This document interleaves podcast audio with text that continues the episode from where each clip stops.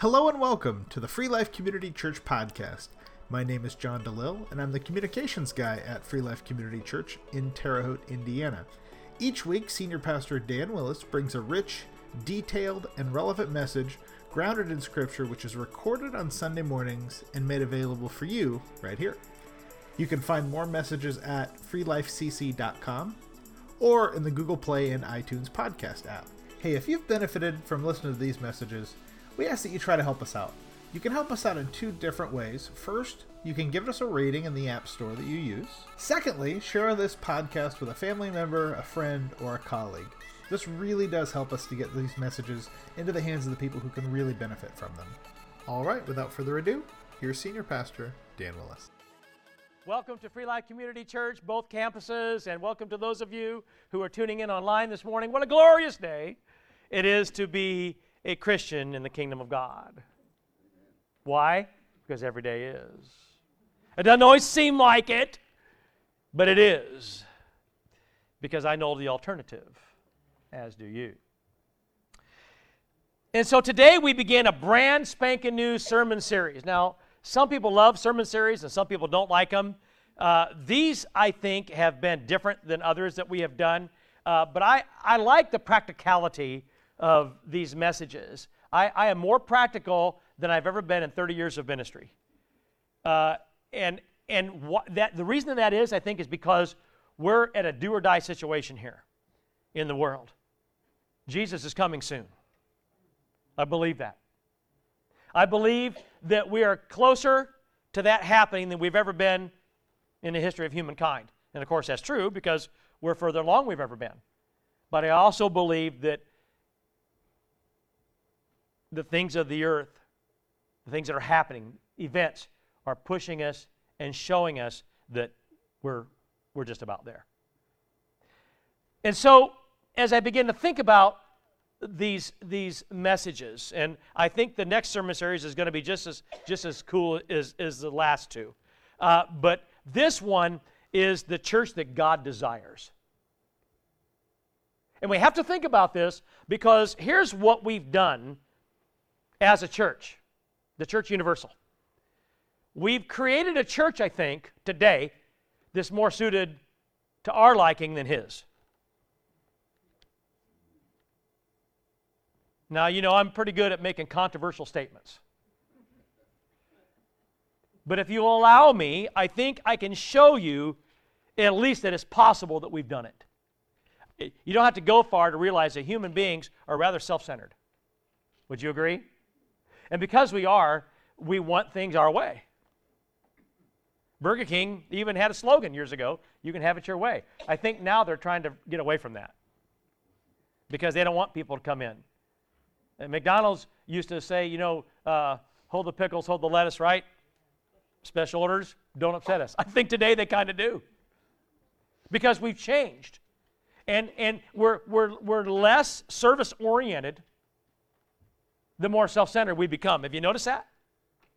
And it's not just in the restaurant industry, it's almost anywhere. And if it's happening in life, it's happening in the church too, regardless of how much we try to keep it out.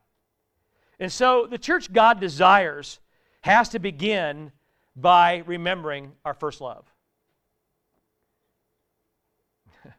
you would think that we wouldn't forget what that is. But I assure you, the church will transform into something else if we don't. If you have your Bibles, turn with me, believe it or not, Revelation chapter 2.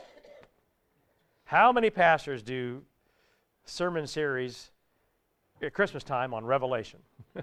I don't know. But this is where we're going, and I'm just obedient. Revelation chapter 2, the first seven verses. Listen carefully to what the Apostle John writes as Jesus reveals it. Write to the angel of the church in Ephesus, Thus says the one who holds the seven stars in his right hand, and who walks among the seven golden lampstands. I know your works, your labor, and your endurance, and that you cannot tolerate evil people. You have tested those who call themselves apostles and yet are not. And you have found them to be liars. I know that you have persevered and endured hardships for the sake of my name, and have not grown weary. But I have this against you. Don't you just hate the buts? You have abandoned the love you had at first.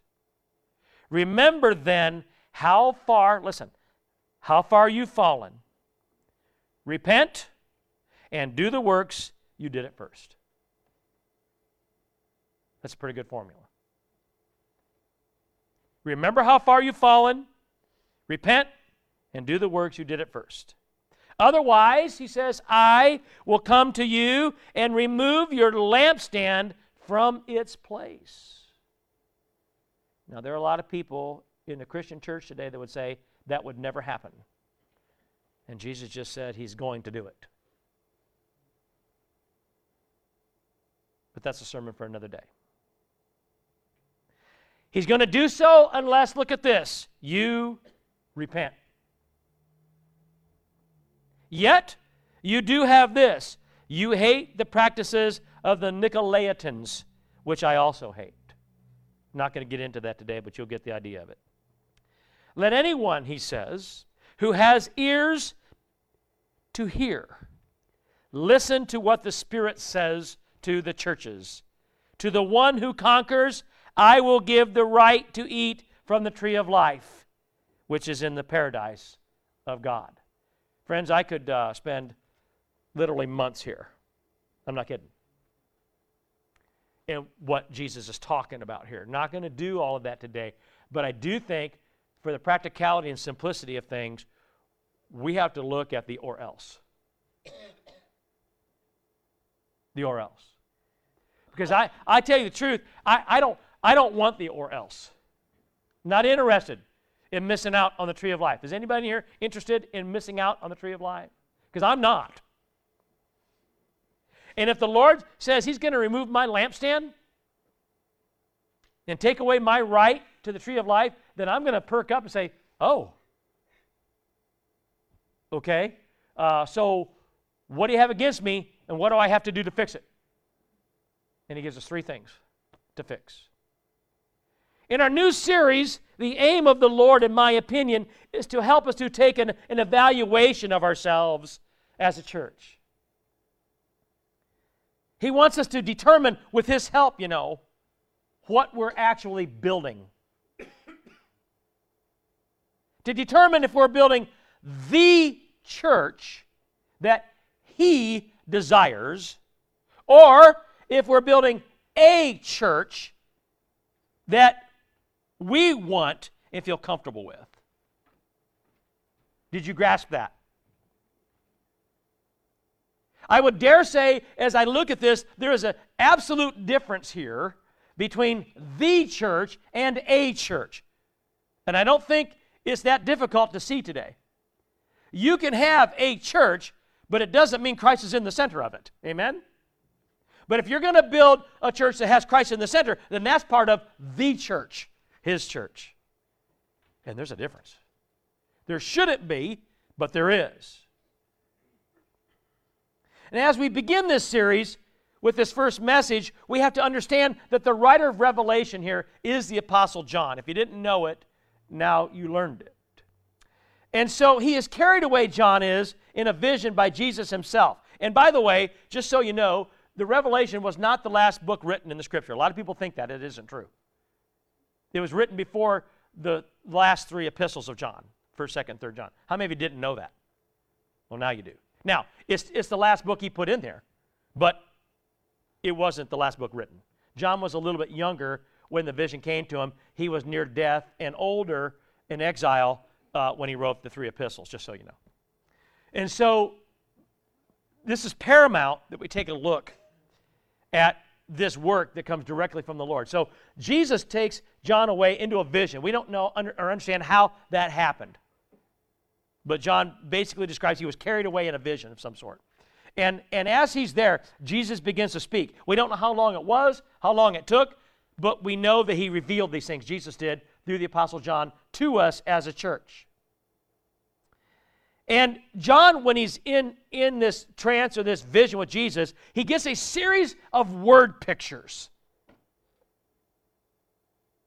which describe to him the things, according to Jesus, by the way, that, get this, must soon take place. Now, our soon is in the next few minutes. God's soon could be a lifetime because he's not held to time. But when you begin to get older, you find out that time goes in a hurry. Anybody? It brings new meaning to soon, yeah? And so he says it must soon take place. Now, this portion that we've read today is one of the letters that he writes to the seven churches. He addresses seven churches in the book of Revelation. And I had to try to give you a little background on Revelation because I haven't taught it to all of you, uh, at least not recently, and, and several of you probably have never studied it at all, or at least not in depth. And so I got to give you an, enough overview of Revelation that you understand why this is important and the message that comes from it. And so these seven churches represent real churches in the time of John that Paul, the Apostle Paul, founded. Do you understand that? Paul founded these churches and he writes to the churches, or the angels of the churches that run these churches. He writes to them these physical churches. But these letters are also written and describe not just those physical churches of yesteryear, but also churches throughout history. The modern church throughout history. All the way from the time that Paul sets them on the earth, Jesus writes these, these letters to them, and then all the way throughout time. They're descriptors of the church universal at one point and throughout time. In other words, churches through time have looked like the description he gives. Sometimes they did, sometimes they didn't. Interesting, isn't it?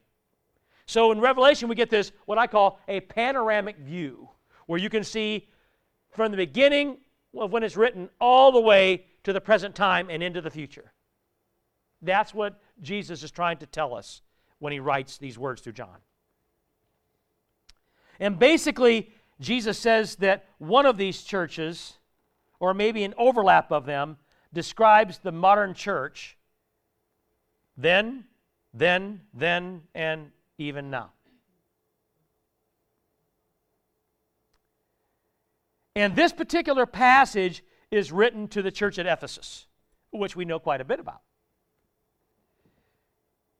But it also represents the modern church somewhere in time. And I want you to understand that because as I read this, I have found that I believe that this portion of Scripture probably best describes the church we serve today more so than any other letter written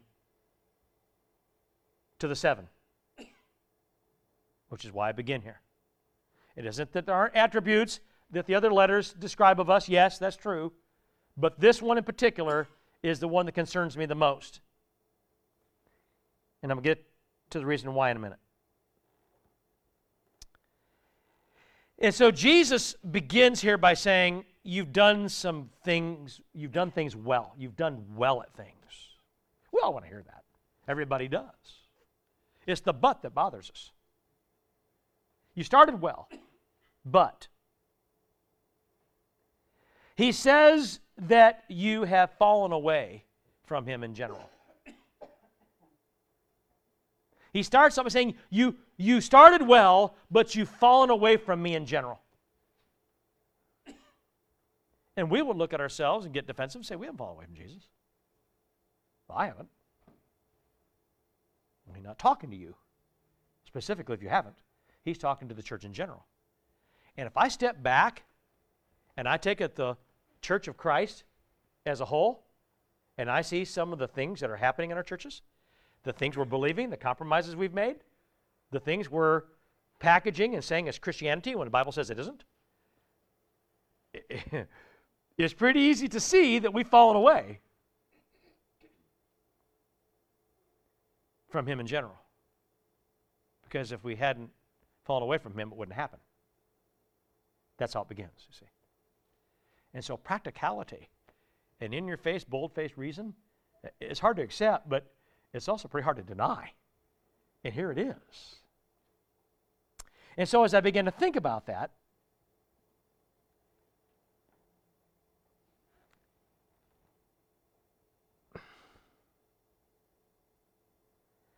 when you fall away from your first love, which is Jesus Christ, even if you don't want to think it's true, here's what happens you begin to build the church you want, not the one he desires. You follow me? You, you, you begin to do that. You don't mean to. It wasn't, well, I thought it up and did it. But over time, it just evolves that way. And that's where we are. The passage today shows us how the church at Ephesus had drifted away from keeping the main thing the main thing. That's, that's, he's accusing them. He's saying it. And we can't say, that's not true.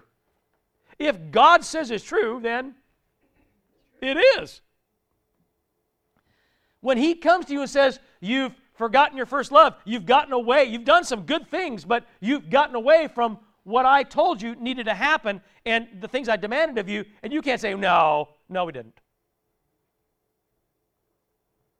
We, we, don't, we, don't, we don't get to determine that.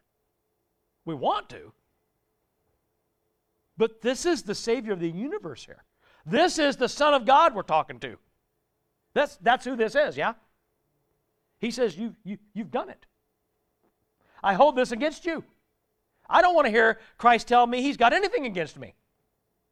And so if he says that, I, I need to ditch my pride, right? And step back and say, okay, Lord, talk to me. Tell me. I want to correct it. I want to make it right. Anybody follow me here? See? But the devil says, no, no, you don't, don't, don't listen to that. He's, he's just smoking at the mouth here. You, you do what you want. You feel and think what you want. And some, some are going to do that. Because it's more important what we think and believe, even if it isn't the truth.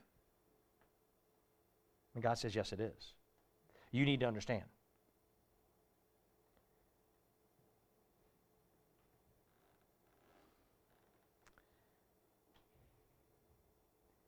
In this first letter, Jesus, through John, commends their faith. That's a good thing.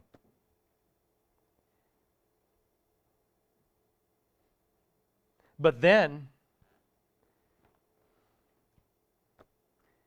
he confronts their focus.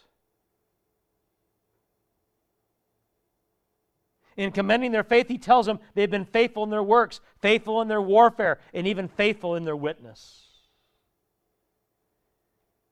But then he reprimands them for being unfaithful, get this, in their worship, in their church attendance.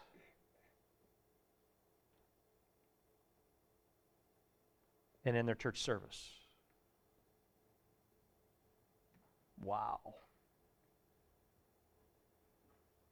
I got to let that sink in for a minute.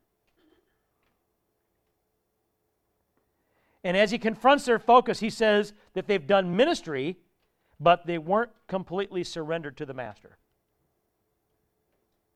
Uh, we, we can do that in the church today. We could do ministry and still never be completely surrendered to the master. Couldn't we? Let's be honest with ourselves.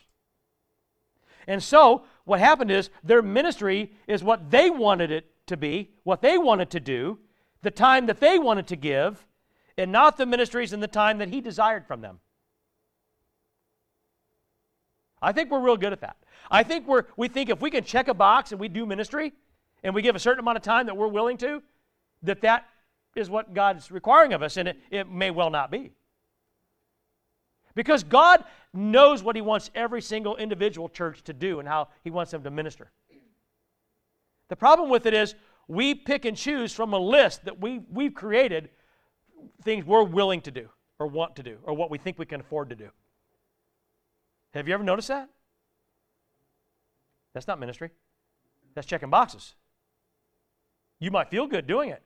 And you might even see, even see other churches doing it. But does God call every single church in every city to do the exact same things? Some things, maybe, but not all of them. And that's why I've never been a pastor that wanted to, to emulate what somebody else is doing. I always wanted to have a church of people that would pray together and seek the Lord's vision for our particular group and then go do that. Isn't that what ministry is? And you know you're doing the right thing because you're using your discernment and everybody is like hearted and like minded in your group because you're all praying for the same thing. That God would show you His will and lay out a plan for you and your group. And it's not going to look like the church across town or around the corner. Probably. Oh, we're all in it for the same common goal. But your ministries are going to be different. Amen? They have to be.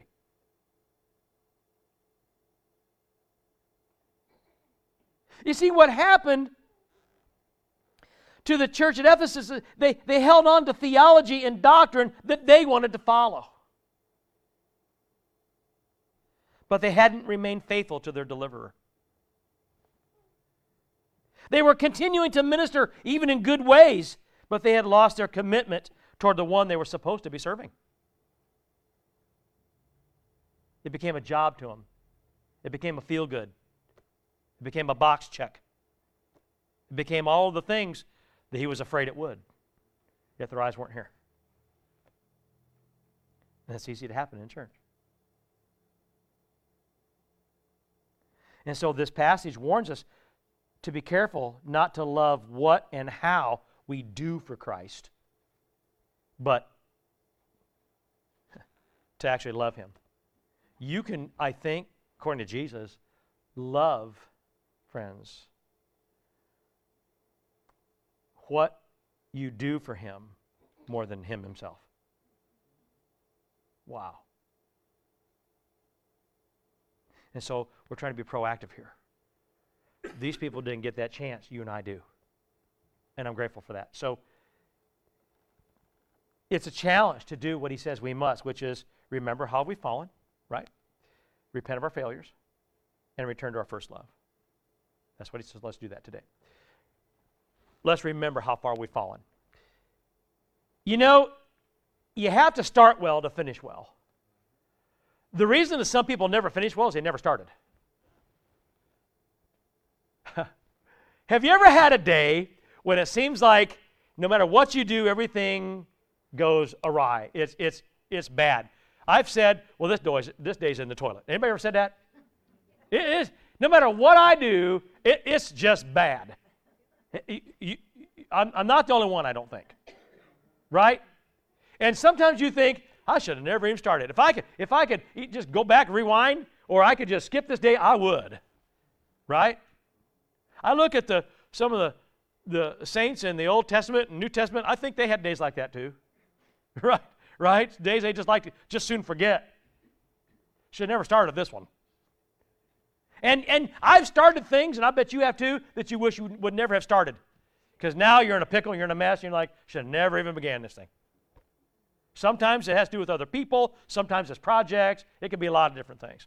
I did that when I started the doctoral program. Should have never done this. Because it was an exorbitant amount of work and I didn't want it. But you feel like a failure and a quitter, particularly if God's called you to it. Yeah? You see. So you, you're like, wow, I should never started. But here's what I found. You, you have to start, and you have to start well, but you also have to finish well. And you can't, you'll never finish if you don't start, and you'll never finish well if you don't start well. You see. The Lord is clear that the church started well, but for whatever reason, it isn't on track to finish well. And that's a problem. In fact, it's an even bigger problem today than it was when this was written, I think. You see, the Christian life is not just about having a good start, but it's also about finishing. And this is what happens to Christians more often than not. We start well, but we don't finish well. I can give you some examples. I don't really think I need to. I think you know how this can happen because you've seen it, maybe even in yourself. I know you've seen it happen to other people. You know, we, we sort of realize our need for Christ, we make a decision to surrender and follow Christ, and for a while things go great, yeah? But over time, we begin to slack off a little bit, maybe. We begin to forget about what He did for us. We begin to forget where we came from and where we are now. We begin to listen to the wrong voice or voices, whether it's from Satan himself and his demonic entity or if it's for other people he's using to do it. Sometimes it's our own desire. The Bible's clear that, you know, the reason you fall is that by your own evil desire, you're enticed and you're let out and then you fall. So it happens. Oftentimes we begin to slide back into bad habits, or sometimes we create new ones by compromising. And then we begin to spend less time with, with Christ, and, and you know what happens then? It causes us to serve Him less when we spend less time with Him. Have you ever noticed that? There's a direct correlation between that. The less time you spend with Christ, the less time you end up serving Him. Has anybody seen that? Okay. And, and even if it's not less time, you're doing it less efficiently or with the wrong attitude sometimes. And again, we'll go back to checking boxes, even in our service. It's not hard to do. And time, you know, is a huge factor as well. And we're sort of selfish with that. Have you ever noticed we're sort of selfish with time? Does anybody here freely admit you're sort of selfish with your time? Mm-hmm. Yeah. See, God, God can't, can't fix it or help you if you don't admit that you are. And so the saints at Ephesus made this great start. Jesus says they did. They celebrated their works.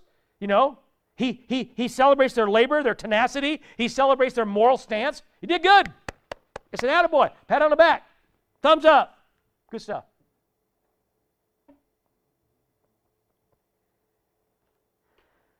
He even gives a thumbs up to their theological and doctrinal discernment because they were pretty good at weeding out those that were trying to derail the whole thing. That's good. And then he says, Your perseverance was good too. Hardship came and you were pretty good. Then they're like, Oh, good. Oh, great. Sometimes, as humans, when we're trying to get our point across, we butter people up with the good things to give them the butt. You ever notice that? A lot of leaders do that. That's not in any Leadership 101 book I've ever read, but we do it. God is not buttering us up here. He's just acknowledging that you've done some good things. And then he says, But I have this against you. And rather than saying, But, but what about the good things? Which we tend to do. We always want to go right back to the focus of the good things, right? Don't we? When you're in a review at your job, chances are the boss is going to talk about the improvement, and all you want to do is go back to what you've done well. I know because I've done it. I've been on the other end of it too. It happens. It's humanity. And so he says, I'm saddened and angry at how you've allowed your love for me to slip away, to lessen, and to fall. And so when this happened, it allowed things to come into their Christianity, and it not only watered down their Christianity, but it put their salvation in jeopardy. I know that because he says, if you don't turn away from this stuff, I'm going to take your lampstand. Now, friends, if you can never lose your salvation, what do you do with this? Because I sure don't know. This is my point here. And so the more I thought about, okay, so we have to start, we have to start well and finish well, but the fact is, we we we finish well because we've fallen. See, you have to understand where you were. You have to finish well because you were fallen. And if you don't finish well, it's eternally the wrong way. You're you're out. And so the challenge that Christ makes for us is to remember how we've fallen and remember from where we've fallen. And we have to be careful not to allow our work, our warfare, our witnessing for Him to come before our worship of Him. Now, I said that before. I want to come back to it. You see, but to do this, we have to remember where we came from and how He, he saved us from our own eternal hell that we were destined for. I, I think of it every day. I really do. Anybody do that? You think about where you would be without Him? Has anybody? I know where I was going. I know what road and path I was on. Do you? I know. And I don't care if you grew up in church with the greatest parents in the world. You still had to make a decision. Your parents couldn't get you there. You had to make a decision. Right? I think some people still don't understand that even. That's a sermon for another day, though. Okay? We've got to get back to our gratefulness toward Him. To remember that without Him, we're absolutely lost and eventually dead. And friends, that's for good. you, you die spiritually, that's for good. You, you, you do know that, right? It's, it's eternal, it's gone. History. That's it. Lights out. Game over. There's one you'll remember. Friends, worship of Christ isn't singing songs and feeling good. Now, I touched on this last week, but it isn't. That's what we've made it, but that's not what it is. That's part of your worship, you see. What you're doing right now is part of your worship. Paul says being a good Christian is your reasonable act of worship.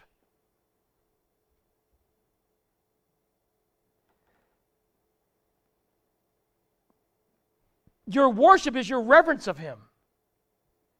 It's your devotion to Him. It's your love for Him. And remembering that Jesus did something for you that no one else could ever do, and then recommitting to Him every single day. Every day, you got to make this decision. And when you do that, it will propel you from starting well to finishing well. Some people never get out of the starting blocks. I've seen it before. I've seen Olympians' hopes dashed. When they're in the starting block, they tell them to get set, they get up, they're ready to go, and the, the, the starter hits the, the gun, and everybody takes off, and somebody stumbles and falls, and they're done right there. They can, ne- these are all world class sprinters, all of them. You can't get up from that and catch them. You're not going to do it. The, the time between them is so minuscule that you have to do everything right to be the fastest one on that track. It's a fact. But we sort of live life, you know, like we're around in this game or this thing we call Christianity. we we live life like we do around everybody else. You're always going to be better than somebody else. You do know that, right? You're always going to be better. And here's what we'll do rather than look at the best we could be, we'll look around for somebody who's lesser than we are and feel good about that. It makes us feel good about who we are. But Christ isn't happy with you. It doesn't matter how good you think you are or how much better than somebody else you become. It, it doesn't even compute, and we're still doing it.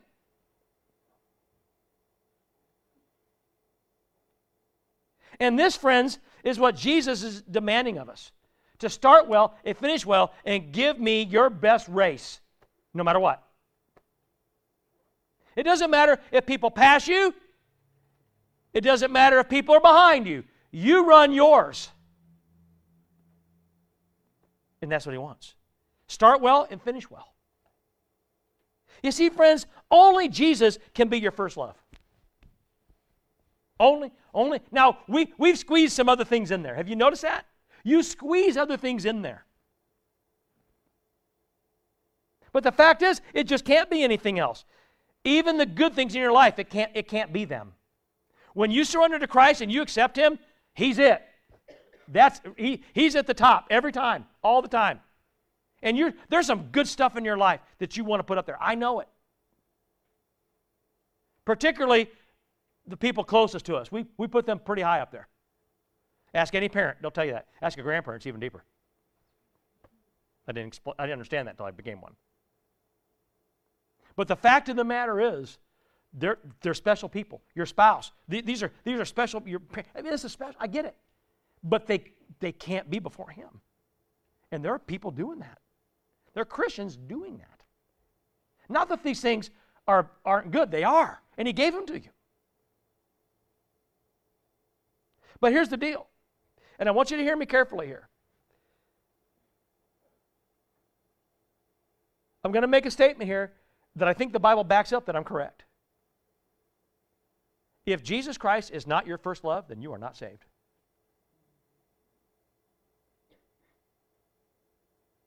Wow. I, I, I didn't expect to get an argument, but I think in the back of their mind, some people are going to argue that. They're going to say, oh, I don't know about that. No. He, he, he, it's like he sat down and, and, and, he brought you across him, and he's like, hey, listen, listen to me for a minute. He told Peter, unless I wash you, you can have no part of me. Friends, if Jesus Christ is not your first love, it isn't my call. He's making the call. He, then you're not saved. He has to be your first love and remain there. He demands it. He knows that there's things in your life that are going to demand your love and attention. He knows that. He's not asking you to throw them out on the street. He's not asking you to, to uh, neglect them. He didn't say that. He just said, you can't forget who your first love is, and it's me. And if I'm your first love, you'll aspire to greater things even and receive them too. You see. Now, you would think that this concept should be obvious, but it's exactly what he's saying. If Jesus isn't your first love, of course, you won't remember what he did for you. Right? I mean, if, you, if, he's, if he's not up there, then you're not going to remember what he did. Of course, you won't put his work first in your life if he's not your first love. You won't. You're going to put whatever demands your attention the most or what your first love is first. That's what you're going to do. We all do it. And of course, you will compromise. In no way do you finish well if he's not your first love. And you shouldn't be surprised. None of us should be surprised. This is why Jesus is warning us now rather than just dropping a hammer, you see. So here's my question Do we want to build the church that Jesus wants? Do you? Do we collectively? Do we want to? Yes, I realize that we're not as, as large as some of the churches out there, but I'm concerned about this one. Because this one's part of the universal one. Do you want to build the church that Jesus wants? And so, if you do, remember how far you've fallen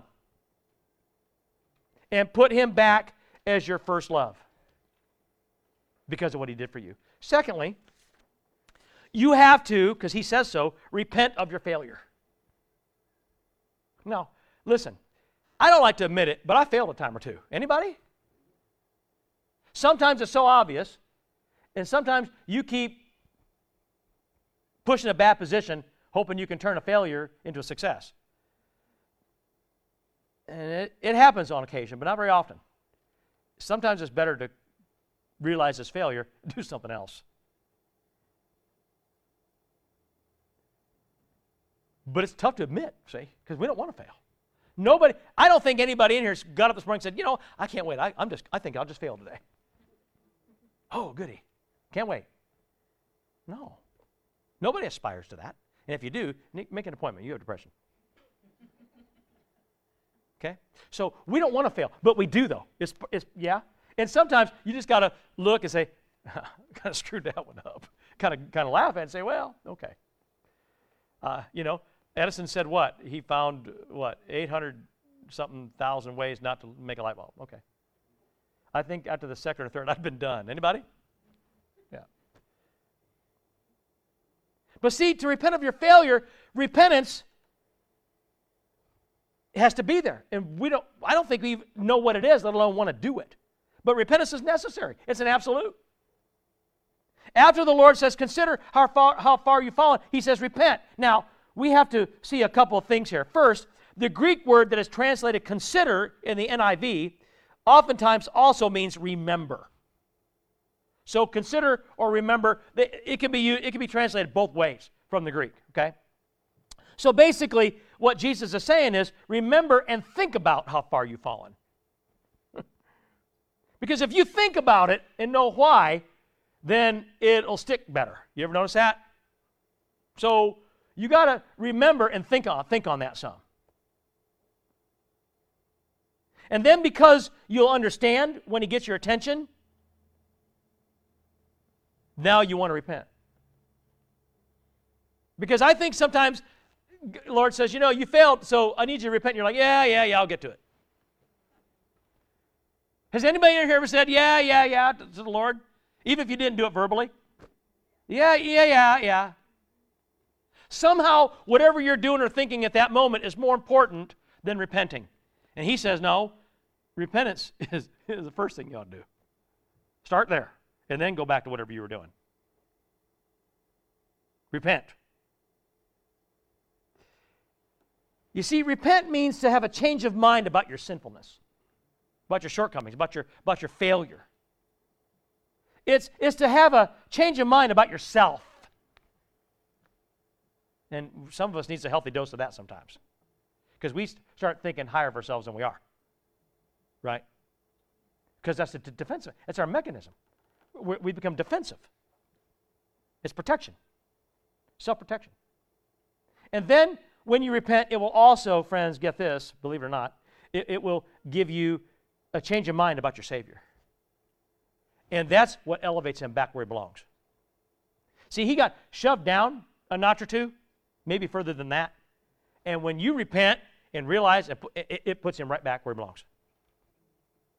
And some of us need to do that today.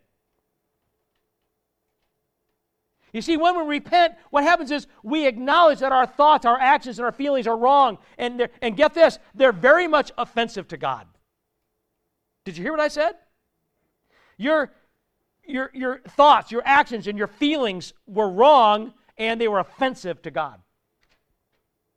I don't know that I always consider whether or not my thoughts and actions and the way I'm feeling is offensive to God or not. But I sure do notice it if somebody is offensive to me. Any, have you ever noticed how, how, when someone's offensive to you, you sure do get a hold of that? You, right, there's emphasis there. But, and, and, and we don't like to be offensive to other people. I get that. But what if you're offensive to God? Did you even consider today that you can be offensive to God? Yeah, see, that, that's, that's the big one.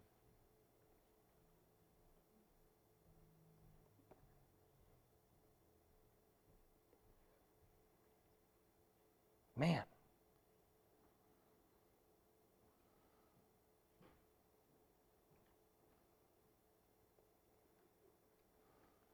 Offensive.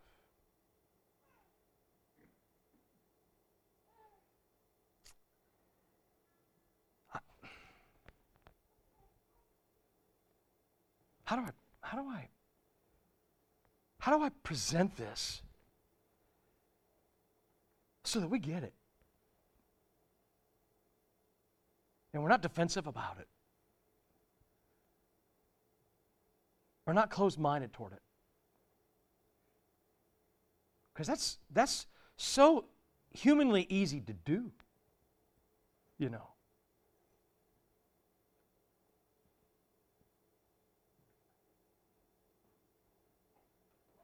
Offensive.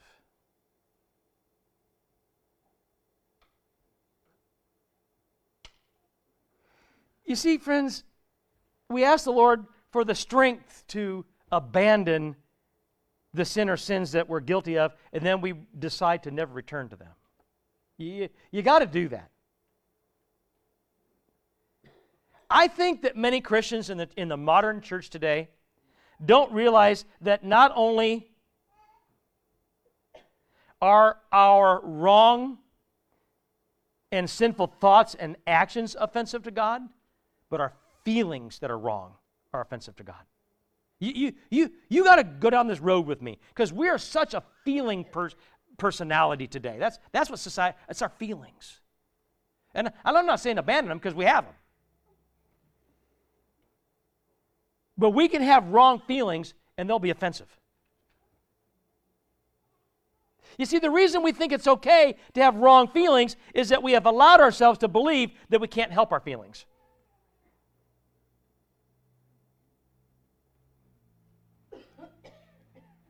And every psychologist worth their salt will tell you, yes, you can. Oh, yes, you can. You don't want to believe it because that's your out. That's your crutch. That's your that's your way to do what you want. Because I just feel that way. And it's really difficult to get people past it. You see, God is clear that this isn't true. You can have wrong feelings, and they'll be offensive to Him. And see, this is why our feelings are such a horrible gauge of right and wrong. Do you know that we will, as people, will determine what's right and wrong by our own personal feelings? Have you ever done it? You see, our feelings shift so easily and so often. They're almost never a constant. And that's why they're dangerous. The fact is, we might repent if we're convinced that what we've done is or thought is wrong, but we won't repent of wrong feelings. Why? Because our feelings are what drives us the most. It's all we've got, we think. More than that, we give ourselves a pass when it comes to our feelings. And this is what makes them so dangerous because we likely won't repent due to feelings, and this is where Satan gets us. It's where we feel that wrong is actually right. But the problem is, we can't be restored without repentance. You just can't. And now, this passage by Christ demands that we live a life of ongoing repentance and faith. I mean, I don't think there's any doubt that it's ongoing. Just as salvation comes to us through repentance and faith, sanctification is also, my friends, cultivated through repentance and faith as well. And God wants you to not just get saved, but begin this journey of sanctification. I mean, He, he does. Otherwise, we would all just get saved and never advance in our Christianity. And God forgive us, that's happening in modern church, you see. We're, we're not advancing because we like where we are, it's comfortable there. And God's going, but but but but I want you over here. You you can be more effective in my kingdom. You can get rid of these things that's been plaguing you, and you can be an example for others to see it too. And oh my goodness, what you could accomplish if you would just let me come in and deal with that and get out of it and move here to the next level. And then we fix those things. You go to the next, and then to the next, and up you go. I can do it if you'll let me. But I can't do any work in you until you repent so I can make you a new creation.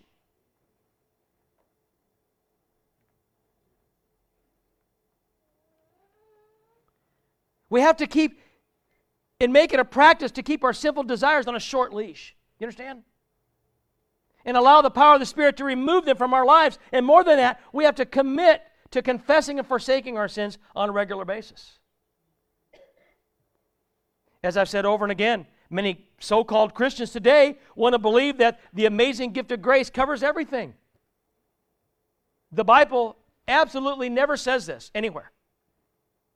The fact is, we cannot be restored without repentance, and grace doesn't cover unrepentance. You, you, you do get that, right? Grace does not cover unrepentance, unless, of course, you don't know that you need to repent. That's different. We're not talking about that.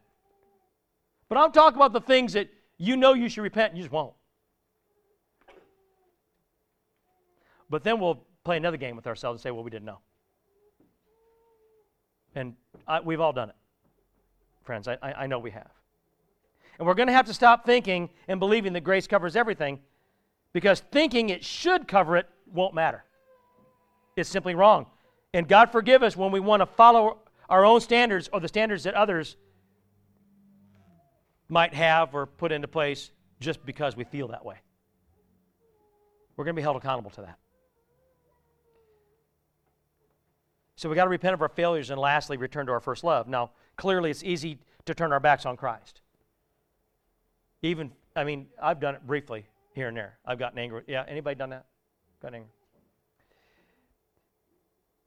Now, friends, if it wasn't so, Jesus wouldn't have said that we, we started well, but we're finishing poorly.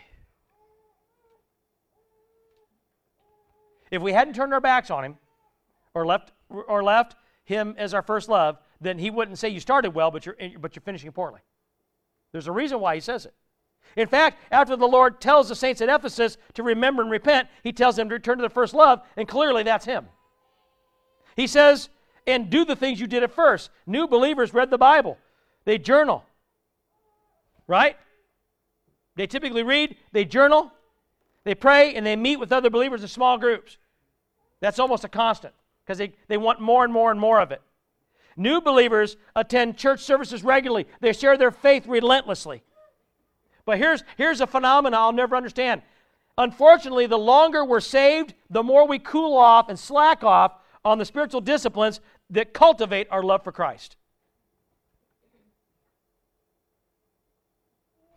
Wow.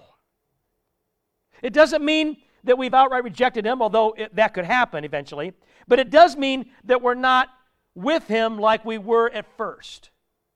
Have you ever had a day or a week or a month or maybe even longer than that where you feel like you're kind of distant from God?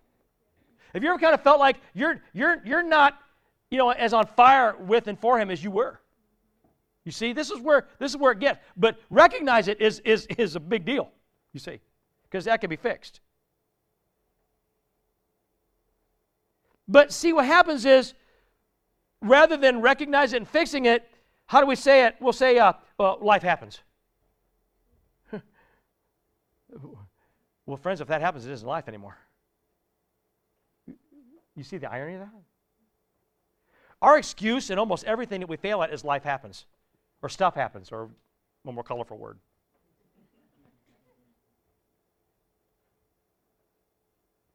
And maybe that's true, but when, when, you, when you separate from God, or when you slack off toward Him, and when He's not your first love, all of a sudden you're waning in life now. It's, it's, it's not life anymore. Something's happening, but in life. In fact, you're heading toward death. You're dying. We don't want to believe that, but God says it is.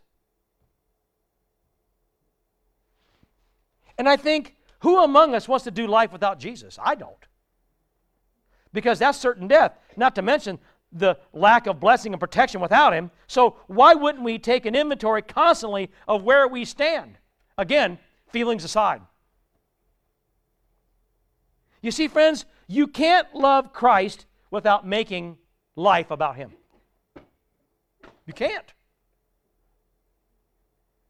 Now, the Lord calls us to return to those things that help us fall in love with Him even more. It's a call to saturate ourselves with the Word of God, to surround ourselves with the people of God, and to submit ourselves to the Spirit of God. That's, that's what this whole thing of Christianity really is. And all of these things have to be in the life of a surrendered believer. All of those things have to be in the life of a, of a surrendered believer who truly makes it about God and not about themselves. Because you're not a surrendered believer if any part of your life is about you. It has to be about Him. And all God's ask, asking us today as a congregation is to step, step out of this, this mediocrity and come to the next level. That's, that's all I need you to do. Step out and come, come forward. Do you know some one of the toughest things in life you'll ever do is to get out of your pew and come to the altar when you know you need to? That's one of the most difficult things because you're so worried about what other people are going to think. Well, it doesn't matter what they think.